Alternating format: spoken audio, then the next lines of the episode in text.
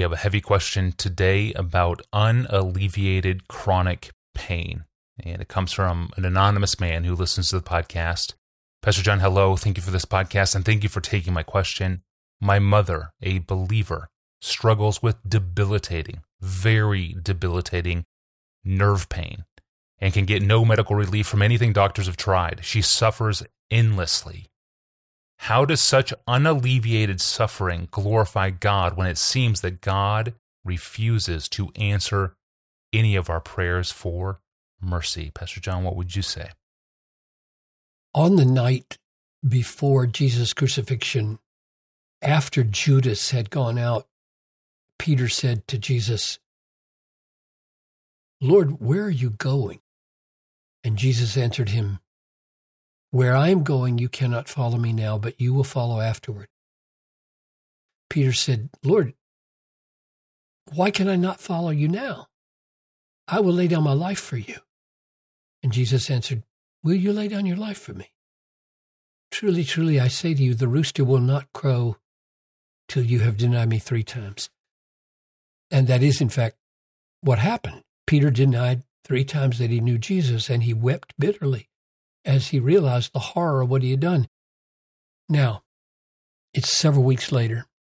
Jesus has risen from the dead. He's on the beach at uh, Sea of Galilee with his apostles, and he focuses attention on Peter, who had failed so badly three times. And he draws out of Peter three corresponding affirmations of love that rectify his three denials. Here's the way John described it. Jesus said to Simon Peter, Simon, son of John, do you love me more than these? He said, Yes, Lord. You know that I love you. He said, Feed my lambs. He said to him a second time, Simon, son of John, do you love me? He said to him, Yes, Lord, you, you know that I love you. He said to him, Shepherd my sheep. He said to him a third time, Simon, son of John, do you love me? Peter was grieved because he said to him a third time, Do you love me? And he said to him, Lord, you know everything. You know that I love you. Jesus said to him, Feed my sheep. And remember now, before Peter denied Jesus three times, Jesus had said, You cannot follow me now. You can't go with me where I'm going, but you will follow me afterward. And now we can see why Peter could not yet follow Jesus he didn't love him the way he should. Mm. But now Jesus has drawn out of Peter new, deeper, unshakable love. He who is forgiven much loves much. And then he says these ominous words. And if you wonder, how does this relate to the question? Maybe you'll start to hear it. When you were young, you used to dress yourself, Peter, walk wherever you wanted. And when you are old, you're going to stretch out your hands, and another will dress you, carry you where you do not want to go.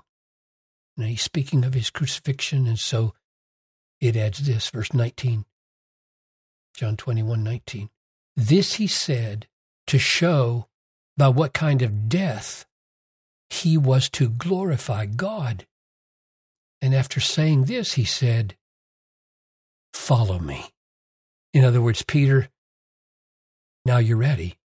You are going to be crucified. You're going to follow me all the way, all the way down. Once I said, You cannot follow me now, you couldn't because your love was defective. But now you have said three times, and you are right. I affirm it. You love me. Your love is great for me. Therefore, you will follow me all the way to your cross. And then he added, by this death you will glorify God. Now, this must have been incredibly sobering for Peter. So, Jesus, I have proven myself that I am genuinely repentant and you have accepted me. You say that my love for you is real and deep, and what I get is the promise of an excruciating death all to the glory of God?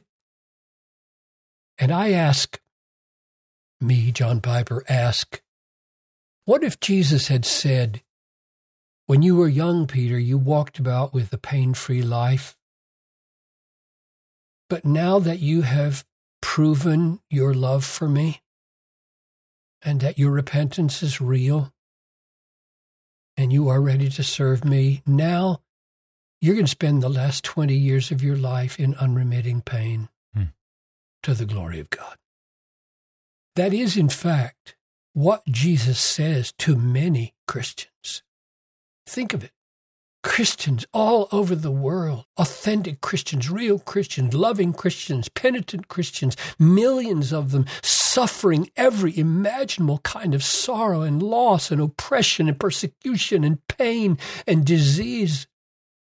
Remember how Paul said, What can separate us from the love of Christ? And then he listed all the threats to our faith tribulation, persecution, famine, nakedness, danger, sword. And he could have added, or long drawn out pain. And if Peter's final torture by crucifixion could be described by Jesus in advance as for the glory of God, then all of our suffering can and should be endured for the glory of God. And so we ask, how can that be? And the Bible gives many pointers, but I'll just mention two. And believe me, I know that mentioning them is a thousand times easier than living them through suffering. But I'm called to say what the Bible says. And so here it is. Number one, first, when we suffer without cursing God, without forsaking Christ, declaring ourselves to be his friend and servant and disciple and follower and a great lover of his glory and faithfulness, we make plain to others that having Christ is more precious to us than having freedom from pain. The pain, in fact, becomes a suffering with Christ because we are walking with Him. We are holding fast to Him in the midst of our suffering rather than throwing Him away because of our pain. In this way, the trustworthiness and the value and the goodness and the wisdom and the power of Christ is affirmed and made clear simply by our faithful endurance in reliance upon his inscrutable grace. This is the way Paul fought his own battle. He said in Philippians 1 My aim is that Christ will be magnified in my body by death, for to me to die is gain. In other words, not throwing away Christ in the sorrows and pain of dying, even long drawn out dying, magnifies Christ as greater gain than life. And the second way our suffering can glorify God is when we endure it by trusting the promise of 2 Corinthians 4:17 which is even more amazing than the one we've already seen from Philippians 1:20 about honoring God in our death by counting death gain. Paul looked at his whole life of suffering, and it was remarkable. Just read hmm. Second Corinthians 11, 1 Corinthians 4. He said, This light momentary affliction is preparing for us, that is, producing for us an eternal weight of glory beyond all comparison.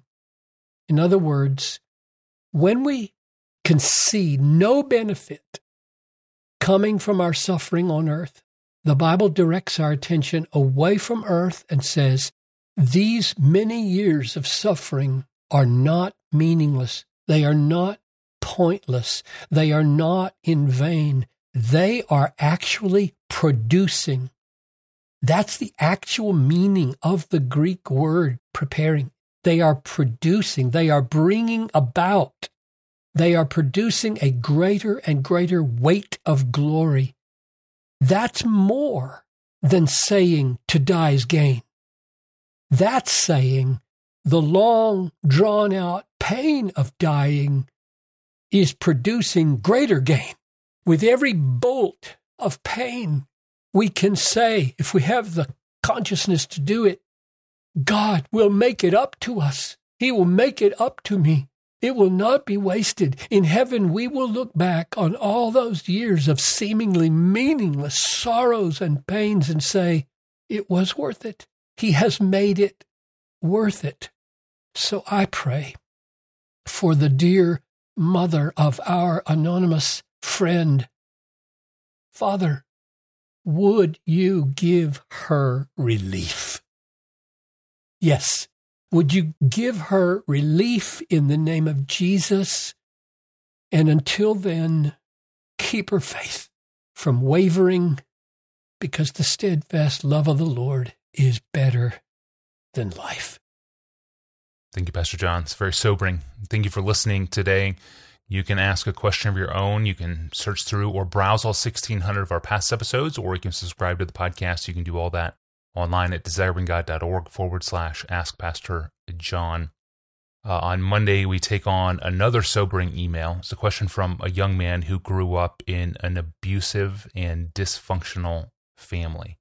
Uh, how will this affect his relationship with God, and what hope does he have for future healing and for future success? It's a really important topic. Up next time on Monday, I'm your host, Tony Reinke. Have a great weekend, and we'll see you then.